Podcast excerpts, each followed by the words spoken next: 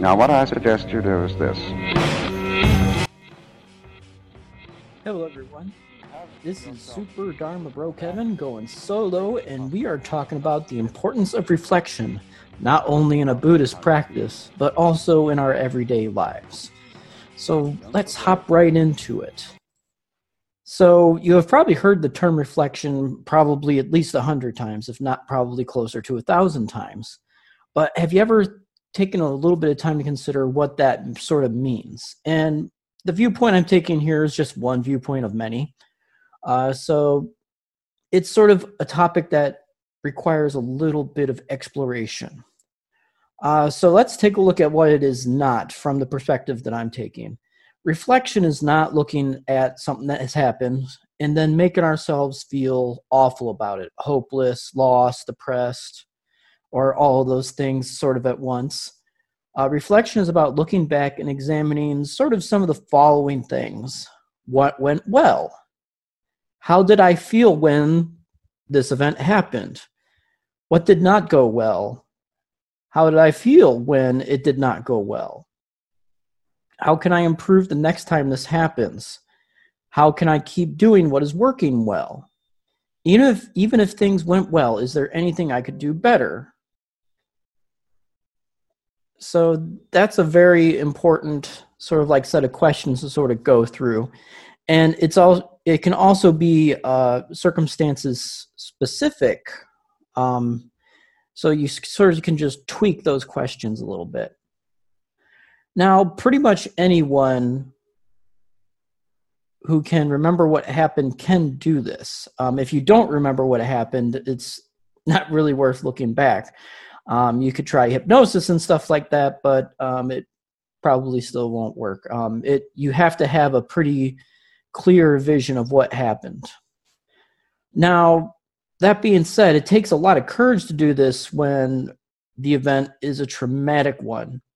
And I would definitely recommend that if that's the situation, not going it alone. Uh, you can seek uh, professional help if the trauma is making your life, uh, let's say, less uh, ple- pleasant. And a little extra sort and expertise can go a long way into that reflection and being able to move forward from that.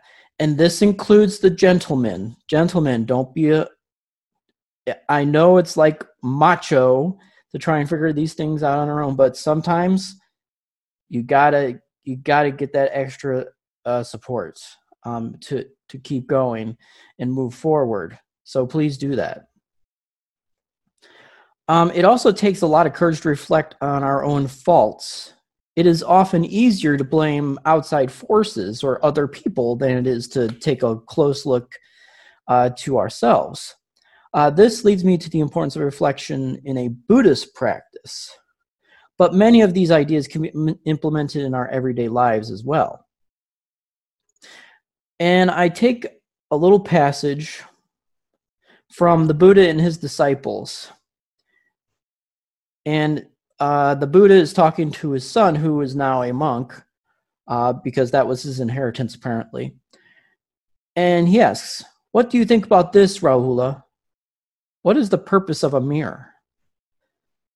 And Rahula replies, The purpose of a mirror is to look at yourself or look at your reflection. Even so, Rahula, one should act with body, speech, or mind only after first looking at oneself. Before acting with body, speech, or mind, one should think, What I am about to do, will it harm me or others? If you can answer yes, it will, then you should not act. But if you can answer, no, it will not, then you should act. You should reflect in the same way while acting and after having acted. Therefore, Rahula, you should train yourself thinking, we will act only after repeatedly looking at ourselves, only after reflecting on ourselves. Granted, sometimes we have to think on our feet and take action right away.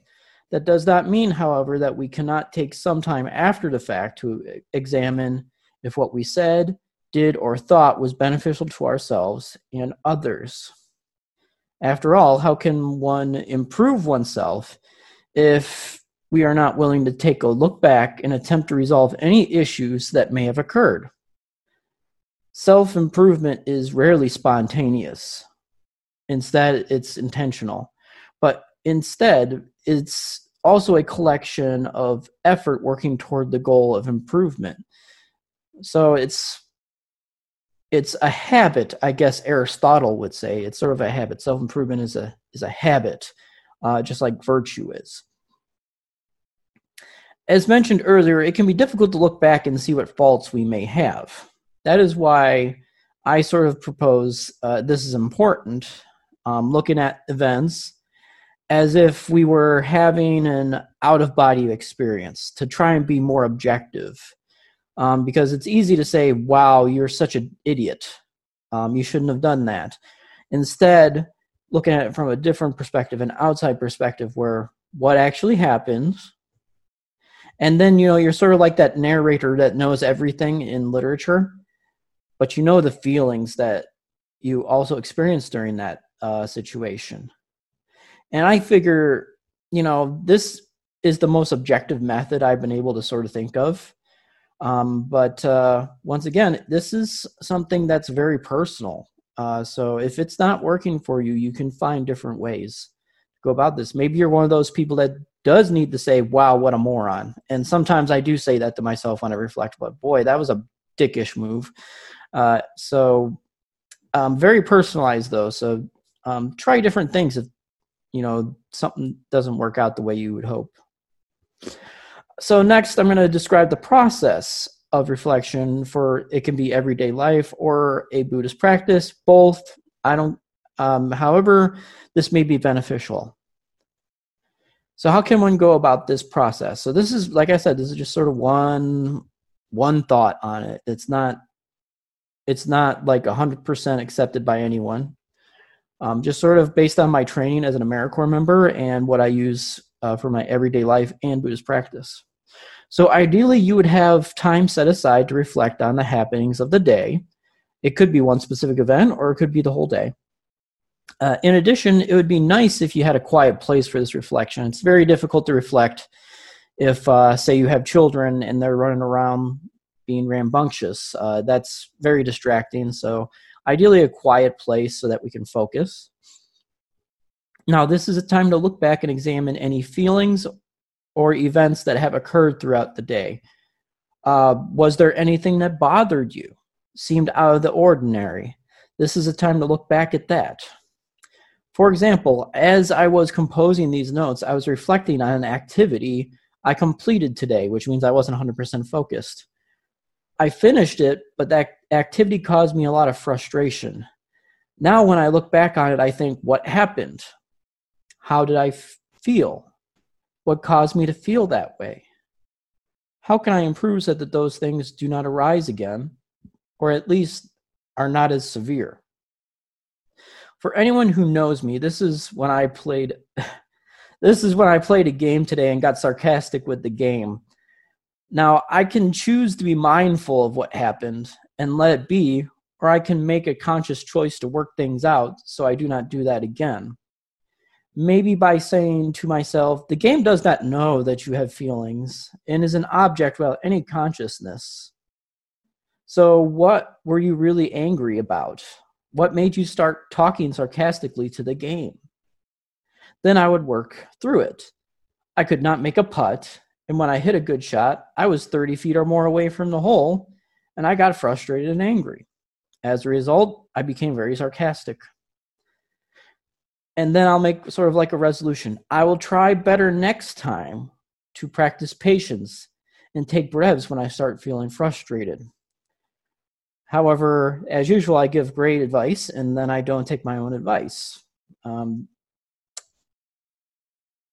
anyway, uh, but another great way to reflect is by journaling.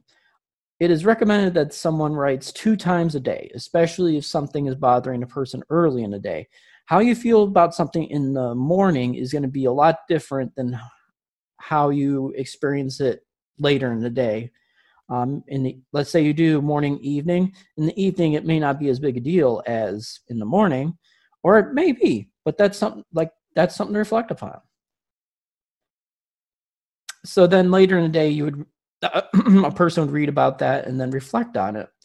Uh, journaling can also be used to reflect on a whole day as opposed to a specific event. So it's sort of like a tool to to go through this process, except in writing, which can be very helpful for some people. And as it relates to a Buddhist practice, we, we can reflect on many of the teachings. So we might be bothered by someone yelling downstairs, for example. But then one might reflect on impermanence and say, well, they will eventually stop yelling. It's an impermanent situation. Or reflect on our own feelings. Why is that yelling bothering me? Or perhaps reflecting on dukkha, suffering and unsatisfactoriness, and how we experience it along with that person downstairs. That's sort of like a compassion, empathy type thing. The goal of reflection is to examine phenomena and how the teaching can be applied to our lives. Sometimes I think about my father who passed away this year, and I reflect, what made me think of him? In other words, what was the origin? How did I feel? Then I ask, is that benefited me or not? And I might even say, well, that was a thought, and thoughts are transitory. And if I let go, air quotes, of that thought, then its effects will dissipate as well. That is assuming it brings unpleasant results. If the thought brings me joy, I still might reflect on why that made me feel that way and acknowledge its impermanence. In other words, sometimes I stop the party before it gets too wild by reflecting on how it all started. So that brings us to the so what question. And I asked Chris, my co-host, about you know how he would answer this question when he was he was looking through the notes because I take a I take his input very seriously.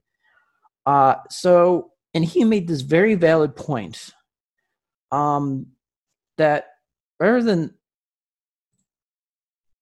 actually a thought out aware activity, we usually are on autopilot.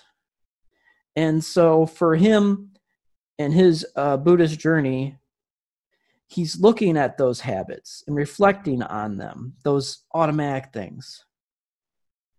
So, and he says this reflection helps him when he feels like he's done something a million times over and over and then starts to realize wait i'm in a samsaric cycle on this. Uh, so you know you're doing things over and over. Um, it's sort of like that um, phrase you know of how foolish it is to do the same thing over and over and expect different results um, but in this case reflecting on those things that he does out of habit and in the psychology term for that is we use the low road of uh, processing which is automatic processing, and that's to save our mental resources for other things. As for my answer to the so what question, using reflective practices assists us in seeing things in a clearer way. Reflection gives us a chance to examine our feelings, strong emotions, our actions, and our thoughts. In other words, we can use reflection for self improvement in our everyday lives. For Buddhist practitioners, reflection can be used not only for our feelings, emotions, and so on, but also to reflect on the teachings and how they are applicable.